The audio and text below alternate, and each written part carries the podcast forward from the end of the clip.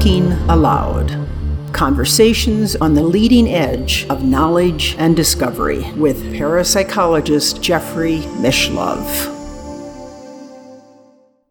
Hello and welcome. I'm Jeffrey Mishlove. Today we'll be exploring shamanism and psychology. My guest is Professor Jürgen Kremer, he's a professor of psychology at Santa Rosa Junior College, former dean of faculty and vice president of academic affairs at the Saybrook Institute. He is also the executive editor of Revision, the Journal of Consciousness and Transformation. He is co-author with River Jackson Paton of Ethno autobiography, stories and practices for unlearning whiteness, decolonization, and uncovering ethnicities. Jürgen is based in California, and now I'll switch over to the internet video. Welcome, Jürgen. It's a pleasure to be with you. Thank you so much for having me and inviting me to for this to this conversation. Greatly appreciated. We'll be talking about shamanism and psychology, and it's an interesting topic because I'm under the impression that at least in previous generations, there was sort of an antagonism between these two disciplines. Psychologists, anthropologists, social scientists tended to look down on shamans. Yes, I think that's uh, very true. The history uh, of research in shamanism illustrates that very well. Shamanism, which is really a Western construct that started with ethnographers traveling to Siberia and finding these people that looked weird, that looked bizarre, that did strange things that they uh, couldn't uh, comprehend. So they were confronted with this phenomenon, which they tried to investigate. And they try to understand it and thought about it as, you know, is this schizophrenia? Are they crazy in one form or another? And that is a question that up to today, there are publications that are asking, you know, should shamans be diagnosed with some disorder, bipolar, schizophrenia, something else, something uh, psychotic? So that's the where the history started, and psychology for many many years didn't really have much of an interest in it. The diagnoses were all psychiatric, um, and the um, anthropology had an interest in, in trances, in altered uh, states of consciousness. So eventually, anthropologists came up with the definition that a shaman is someone, and the MAN in shaman really doesn't refer to any gender. It refers, uh, you know, it's a Tungus and Evenki word. It can be a man, it can be a woman, depending on tradition, and in many traditions there there were both. Um, is someone who can alter their state of consciousness for and use it for the benefit of others, for healing, for finding lost objects, anything of that nature.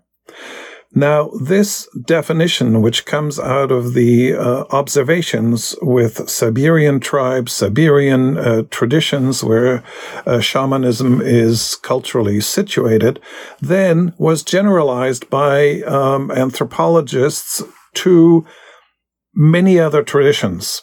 So anybody who looked a little bit like, yeah, this person is altering their state of consciousness, they were labeled shamans. But shamanism is a Western contra- construct which really properly can only be used with the Evenki, which is where it originated. But it uh, since then became, you know, applied to practitioners that work for the benefit of their communities all over the world. And as some traditions like the term, some people really dislike the term. So it depends on who you are talking about. But shamanism is something that is, as a phenomenon, is worldwide, But really, when we look at it very closely, each tradition has their own terminology that refers to how they do shamanism. Shamanism is always culturally specific and connected with the local situation, the local community, the local ecology. Um, so that's very, very uh, important. I'm under the impression, Jürgen, from uh, having watched one of your performances uh, uh, combining le- a lecture with drumming and, and chanting that you would consider yourself something of a shaman. Well, I consider myself a shamanic a practitioner. For me, that distinction is very uh, important. Shamanic practitioner means that I'm using shamanic uh, approaches. But I would not presume to be a shaman. One thing that I want to emphasize and add to the definition is that shamans are communally acknowledged. Other people in the village, in the tribe, in the clan, acknowledge that there's a person who has a special gift.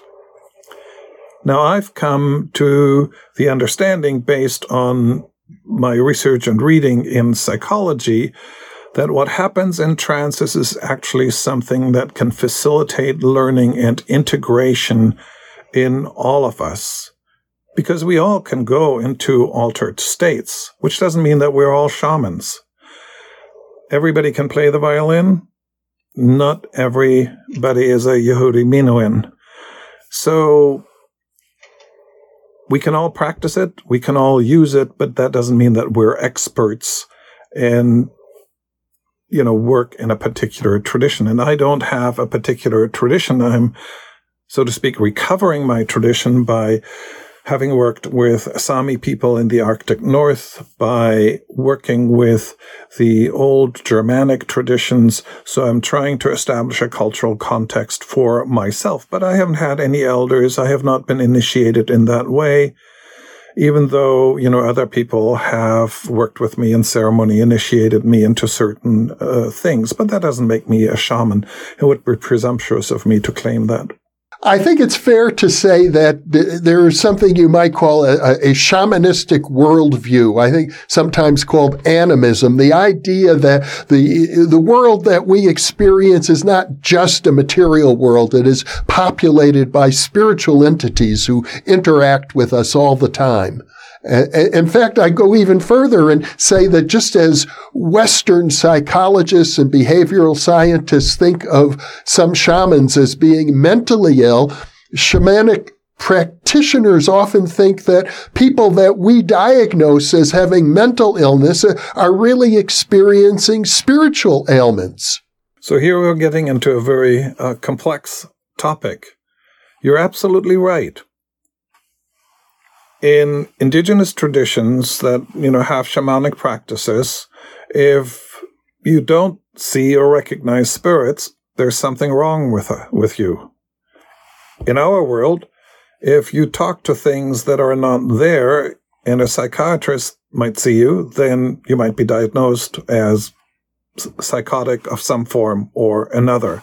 So there's a big discrepancy in worldviews in shamanic traditions, you know, the community and the practitioners can distinguish between people, and, and there is evidence for that in the uh, research literature. They can distinguish between somebody who is getting initiated into a, a sham- into becoming a shaman and who goes through experiences that are psychotic like on the surface of things and members of the community who are going through severe psychological suffering that we might call psychosis. And of course, one major difference being uh, the one group, uh, the the ones, the shamans that are getting initiated, they function well in everyday life ultimately.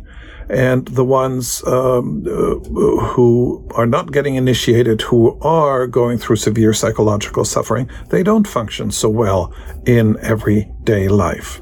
Well, when I was an undergraduate studying clinical psychology, they said the, the one requirement to have a, a, a, diagnosis of mental illness is that you need to be suffering. If you're not suffering, then no matter what other symptoms you have, it would be a mistake to suggest that you, you have a mental illness.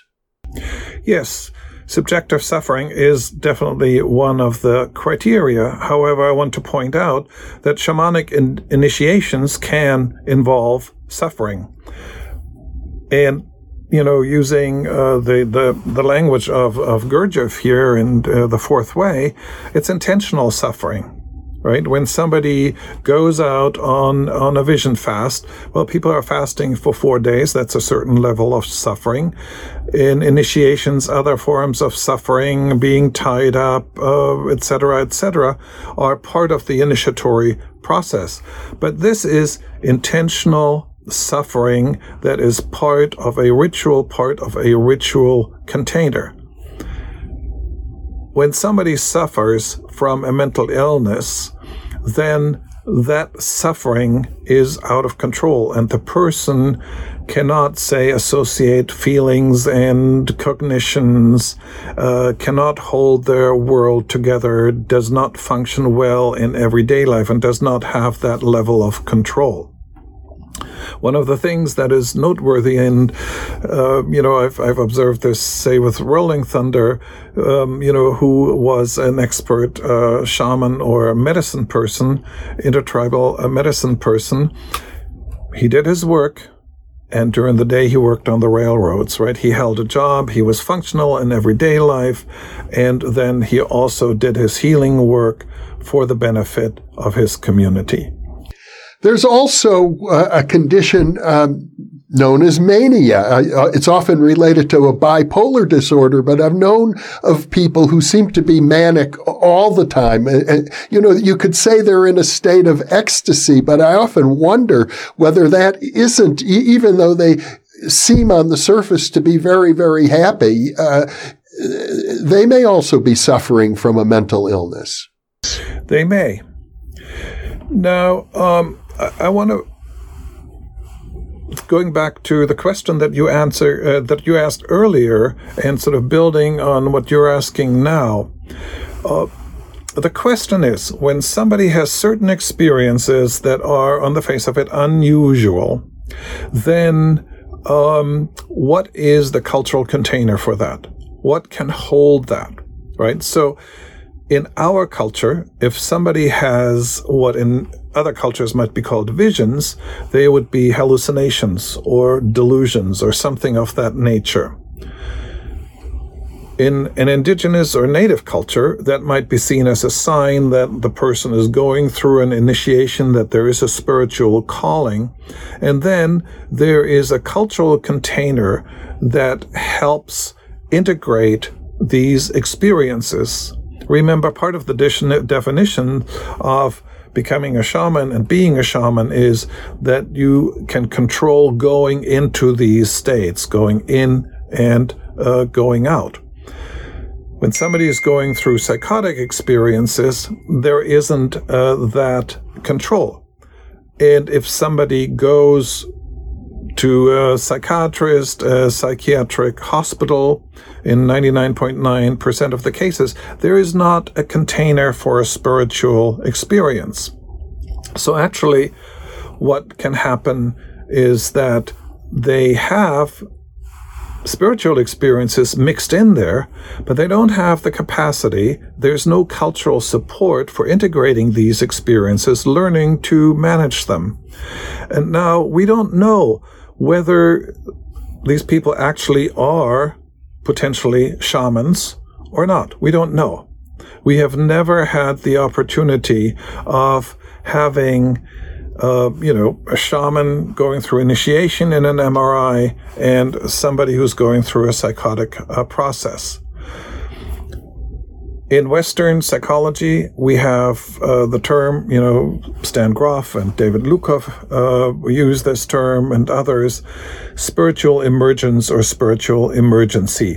When someone goes through experiences that on the face of it look like psychosis that are intense. Uh, there's intense energy uh, that is hard to contain, that is hard to manage. But in the end, the person ends up at a higher level of integration, at a higher level of functioning. This is not always easy to predict. You know, is somebody going to in- disintegrate further, or is somebody going through an intense process of deconstruction and reconstruction and rebuilds their identity? You know, there are a few factors that uh, are predictors, such as the, you know, the life, the support, and, and all those kinds of factors that make for, that helps people deal with uh, psychological experiences, and that would be helpful.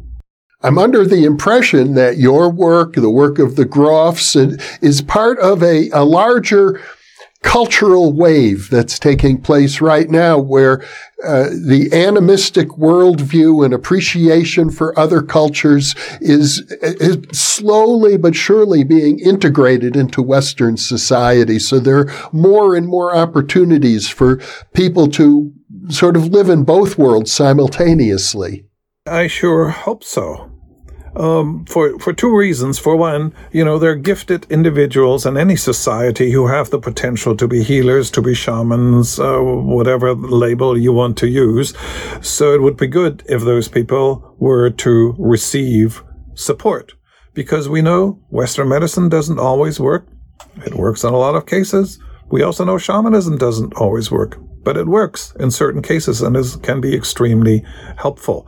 So support for individuals to have cultural support for their experience is something that would be really good. And I think you're pointing to a shift that is happen happening. I, I wish it were a more significant uh, shift. However, shamanism is no longer as bizarre and exotic as it was uh, several decades ago. It is much more accepted, and I think that's a great uh, progress. The second reason why I think uh, this shift is really important is to address our crises, especially our environmental crises, because shamanism, for one, it's pragmatic, does it work? But also it's nature based, it's nature connected. So when we're talking about problems in uh, the environment, the shamanic perspective and seeing plants as spirit, you know, the animistic uh, worldview that you were referring to, you know, honoring animals, uh, honoring animals, the spirit of animals, the spirit of the bear, the spirit of the raven, what have you, uh, that shifts our perspective and can help us heal where at the moment we're wreaking uh, tremendous destruction in the world. So that shift in paradigm is really, I think, important for balancing ourselves in the world as our uh, planet presently is, you know, getting destroyed. So I'm hopeful that this is helpful. And I notice, you know, students are very interested in this and they find a relief when they, they hear about this. There is a perspective that addresses both their spiritual needs, but also their desire for connection with nature, etc., etc. So that that helps uh, shift things. So I'm optimistic on that count. In Western society, there is, I think you'd have to say, a mystical tradition, and Western mysticism has largely been associated, I think, with the idea of the soul flies up to heaven and communicates with the angels and the, the deities and, and even uh, with, uh, with the ultimate uh, reality with God. But it's sort of uh, transcendental. It's not an earthly spirituality, which uh, sort of puts it in a, a, a distinction to shamanism. I think it does. That is a very important distinction in Western thinking in Western spiritual mystical traditions, transcendence is, is the goal. The spirits in shamanic traditions, they're right there. They're right around us. They're not distant. They're what we're living with. They are You know, they can be part of our being. They're right around us. They're there uh, to help us. And so often, you know, in, in Western traditions, you know, we have services, we have things that are done on Sunday morning, say. But in shamanic traditions, prayers, invocations, they're part of everyday life.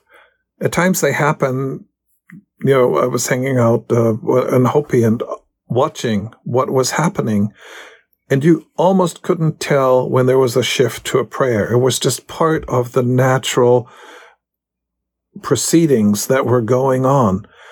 And I think that's that's a different relationship to the sacred, to honoring life, to honoring beauty, where you know the spirits that can help us, the spirits uh, that can help us heal, are um, right around us. They're right there.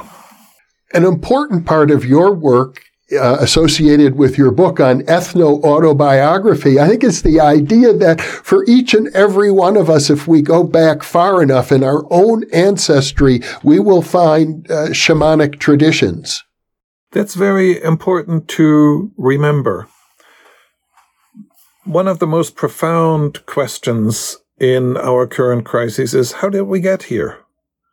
And one possible answer is to say, well, we lost our shamanic connections. We dissociate it from things that are part of our embeddedness in the world around us, part of our intimate contact, our intimate conversation, our nurturing conversation with the world around us, with the spirits around us, with all the beings around us, whether it's a tree in my garden, uh, a rock, um, you know, a pet bird that flies overhead. So we've lost uh, those uh, connections.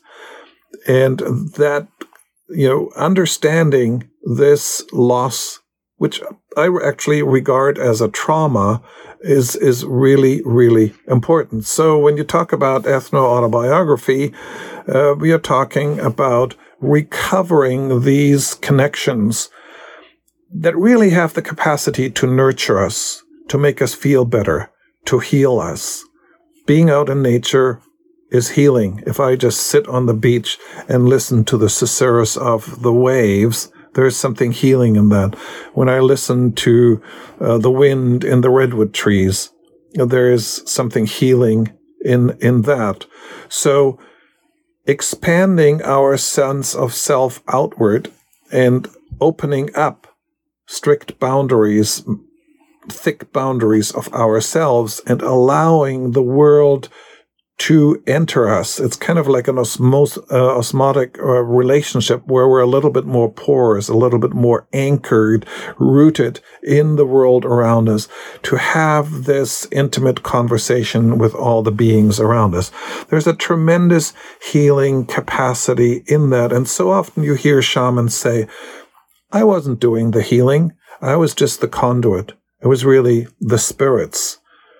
And that can be the spirit of a mountain, um, like with uh, Florence Jones up here, and uh, who she was a, a, Indian doctor up up north in California. You know, it was the mountains. It was the mountain spirit. It was that conversation. But it can be a conversation with many other beings that can be called upon to help us be in balance. As a parapsychologist, I'm sort of aware of the razor's edge that our particular profession is on, in, in which we have uh, the the barest amount of recognition by the uh, Western academic uh, traditions, even though we apply the scientific method to the study of extrasensory perception and psychokinesis, life after death, and at the same time the shamanic traditions around the world, the animistic traditions around the world seem to have no problem whatsoever with the many varieties of manifestations of extraordinary experiences that intrigue parapsychologists. And there's a difference between, you know, being a cultural practitioner versus being a scientific practitioner and trying to document uh, something parapsychology, I think, is in a real uh, predicament because of the phenomena that parapsychology studies, it is under this tremendous obligation, you know, weighted down by the burden of having to use a natural science model to uh, to show phenomena uh, that are real, uh, that happen every day in the world all over. Um, but using a method that actually is, in a sense, you could, I would say, contradictory to what we are looking for. Because in a shamanic world, these are natural phenomena. And a lot of things, psi events, etc., etc., they happen because there is a need, because there is a connection, and it's part of life in that way. When you put the same thing in the laboratory, uh, if you get even a minimal effect, I think that's actually tremendously strong because the conditions are so unnatural, right? But in uh, you know in a natural environment where these capacities, uh, these let's say parapsychological conduits uh, capacities are are needed, they're natural. They're part of what's happening, uh, you know, and they're part of life. They're in that sense not extraordinary for us, it looks like it's magic. It's a miracle. But there are miracles in life all the time. And uh, I think parapsychology, because of the paradigm uh, that parapsychology unfortunately has to deal with, um, is in a very uh, difficult uh, situation.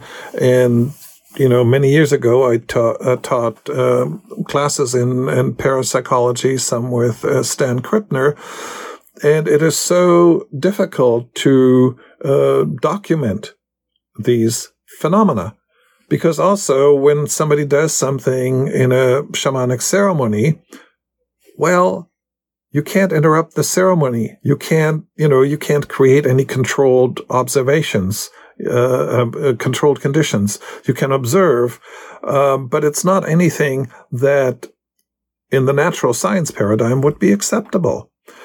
So, um, I kind of feel bad for parapsychology uh, in in that sense.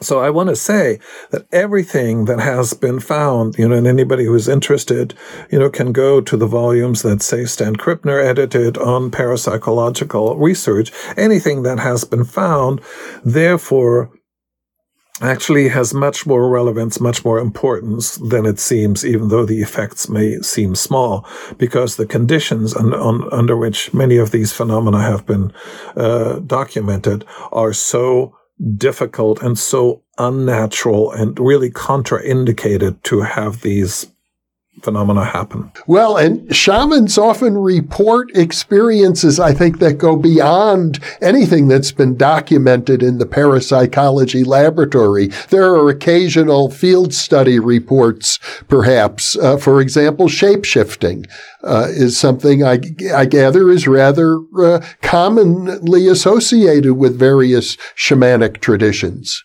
Yes, it is. And that's a difficulty this go, the difficulty in terms of documenting shamanism goes from shapeshifting to simple healing. Most of the evidence is anecdotal. It's stories, it's people who've observed it, um, but it's not, in the sense of Western science, you know, hard evidence. And how would you document uh, shapeshifting? And when people shapeshift, they do it, you know, a shaman doesn't do it just for fun and pleasure and say, hey, this is what I can do. A shaman does this to accomplish certain things. Remember, shamanism is pragmatic. It's to help people, to balance things, uh, to make the world better, so to speak. So you don't do these things frivolously. I remember when I attended my very first Parapsychological Association convention in 1973. The presidential address that year was given by Rex Stanford, who was a professor of psychology. And the title of his address was, Are we scientists or are we shamans? And he, he was arguing that we must be scientists uh, and make sure that we don't let any uh, shamanistic abilities that we might have interfere with with the results of, of our studies. I tend to think he got it backwards, and I under the impression that many parapsychologists today uh, are looking at uh, explorations such as the type in which you engage, becoming initiated into uh, various shamanic rituals to see if that won't help us in our scientific work. Yeah, and I would say, you know, he certainly has it backwards. I would say we need to do both. You know, we have an obligation to document, but with that, really, we need to expand the Western paradigm of science. And some of my work in psychology has been to rethink uh, the approaches, the methodologies, the paradigm of uh, psychology. Because when we go into quantum field theory and those cutting edge uh, scientific endeavors, then we see that there is a way to bridge things. And, you know, Stanley Krippner in his uh, realms of healing a long time ago used quantum theory to explain healing, for example. So they, there are convergences. But the conventional mainstream natural science paradigm is totally inadequate for parapsychology quantum field theory and shamanism, shamanic approaches, some shamanic cultural understandings have a convergence. There's a term, indigenous science, uh, that allows to talk about this from the native side, so to speak, and then we have quantum field theory that uh, comes from the other side. And that's where I see a convergence that is really important because when we, as long as we're insisting, well, it's the natural science uh, paradigm only, it's representing things from a distant view only. That's the only accepted, acceptable way of make, of doing science. Uh, then um, we miss out on so much that is important for us as humans that's so important for our well-being for you know, how we can be in the world in, in a good way.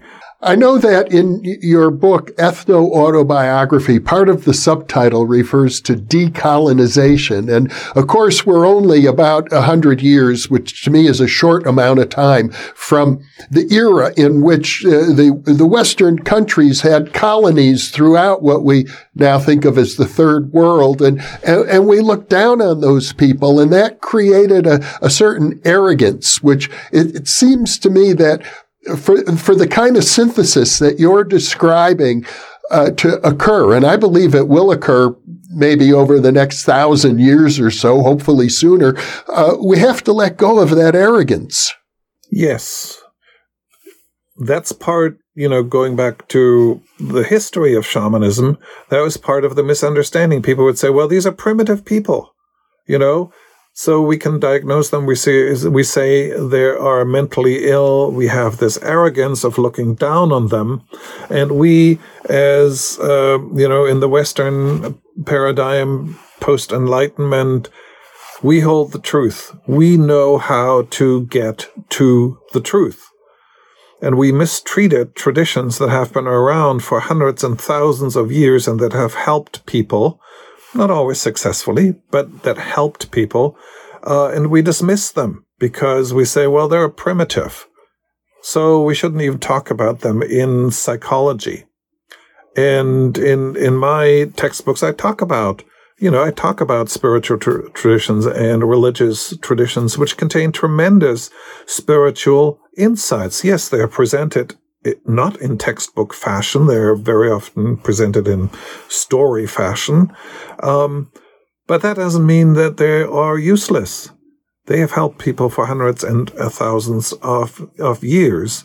And we are so intent on anything biological. You know, when we look at depression, the only thing we can think about is, well, what's going on with the neurotransmitters? There must be a chemical, Im- chemical imbalance. And we have this reductionistic approach and we don't see what is happening in the life of a person who is depressed.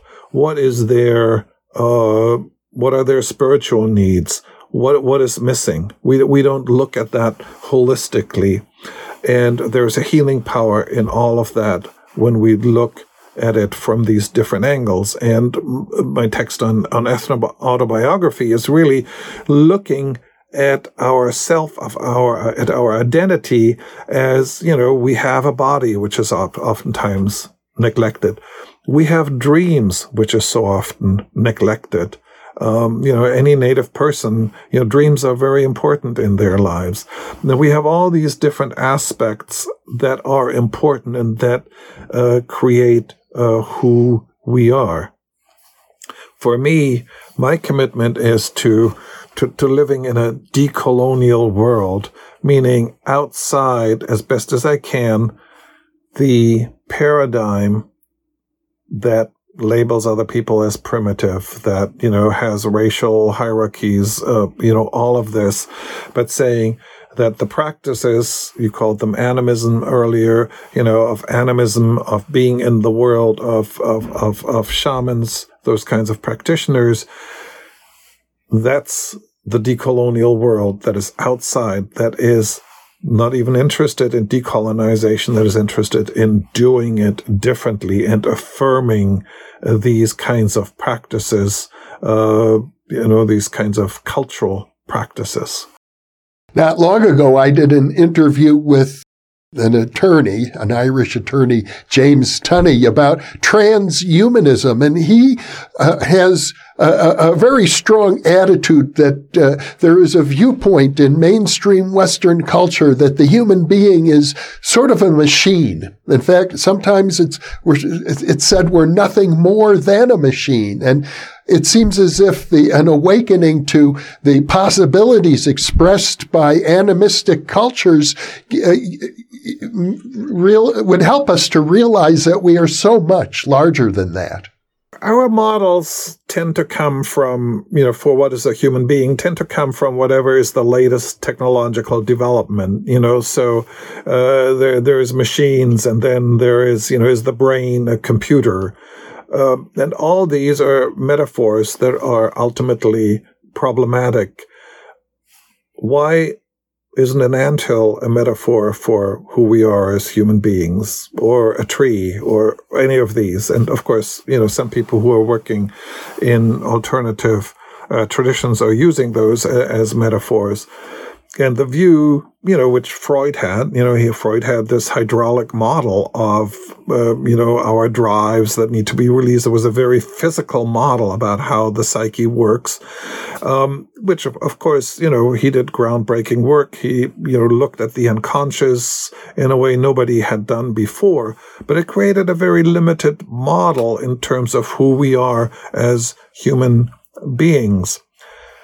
So seeing ourselves as part of a web that reaches out into different worlds, worlds with plants, animals, uh, rocks, rivers, oceans, reaches out in the different spiritual worlds that reaches down into the earth, I think is a better way of talking about us as human beings we can shut ourselves off as modernity has done. You know, we have dissociated from these connections, but we can recover them. It's, it's part of our human potential. This is one of the major shifts is the emphasis on our left brain processes, you know, which are extremely powerful in terms of focusing and, and all of that and representing things but we've neglected the integrative functions of the of the right hemisphere and recovering the balance between the hemispheres, which is what trances do in a way, and and recovering our connections with with imagery. You know, one of the things a lot of the shamanic language is about, you know, what people see. You know, they don't just see, they feel, they smell, but the visual element, which, you know, is so dominant for us humans, is, is so important. The visual element is the programming language of the, the limbic system, uh, the paleomammalian brain. So when we dream, we have all these images, which at times can be very confusing, and we say, well, that was bizarre. What was that? And so we need to interpret it because it doesn't work always in the language uh, of, of words. but it has a lot of emotional power that is associated with images. So that's where we need to do uh, the bridging uh, between the different parts of our brains and synchronize our hemispheres. And that's trances is one of the ways of doing it. And of course, inducing trances can be done in all kinds of ways fasting, drumming, dancing. There are uh, a gazillion ways to achieve that integration, you know, art, etc. But when we talk about trance states, that would seem to be the specialty of shamans through, as you point out, fasting, drumming, dancing. That is the specialty of uh, shamans, but many of us, you know, seek it out uh, naturally. Um, you know, we listen to a certain type of, of, of, music. We sit under a tree. We gaze out into the ocean. Now, that may not be as intense a trance state as a shaman might go through in a, ritual where they go deep, where they might go into either a religious trance or a, po- a possession trance. But uh, we, we, are, we are trance deprived on the whole. But why do we have the popularity, say, of ecstasy, right? Of wild dancing? That's a search for trance. Grateful Dead concerts. You know, all these are expressions of the need to have these integrative states that help us. I just used the term religious trance and possession trance, so let me just explain very briefly and that is a distinction uh, that has been made uh, that seems to be clear cut, but really in reality, you know, the, these can be uh, a little bit uh, enmeshed. But in a religious trance, uh, the, the practitioner goes, connects with that spiritual realm, that visual realm, and pretty much observes and remembers everything, can act in that realm, but is conscious, remembers in possession trance, the way it's commonly defined, the person, you know, leaves, my sense of identity leaves, and something else takes over. A spirit takes over and uses my body to do something. So th- those are two types of uh, a trance, and and they can sort of go hand in hand, and you know, as the depth of the trance and the quality of the trance uh, shifts. Well, you mentioned what young people engage in. Grateful Dead concerts, of course, is part of my generation, but the, and your generation, but I see young people going to raves and getting involved in electronic music and techno music, but I'm under the impression that in the human life cycle, it is the young people who sort of naturally gravitate towards these altered states of consciousness. And then as, as they get married and start raising children and have a nine to five job, eh, eh, you know, they lose some of that passion. I think that may be one of the problems in our culture is, is that we forget how to stay young. This leads back to we have a lack of cultural practices that support that. And I, I wish there was more. I, I, have a sense that younger people are more impatient and uh, sort of more insistent that there actually is that space to explore uh, these trance states. I think that there's sort of a growth there. Um, but I think that's a real problem. We are also religious, spiritual people, so we are hungry for those kinds of experiences. And when we don't have them, uh, you know, we, we're deficient. It's like our uh, our meals are not nutritious enough. We have no cultural way at this moment to sort of support that. We we we we don't pointing to it, I think there there are you know more and more people. I think it's still a minority, but more people who talk about it, who talk about the trance deprivation, who talk about uh, the possibilities, the the human potential that we have, because everybody can go into these states. It's it's something that's trainable, something that can be can be learned, and it is uh, you know beneficial for uh, people.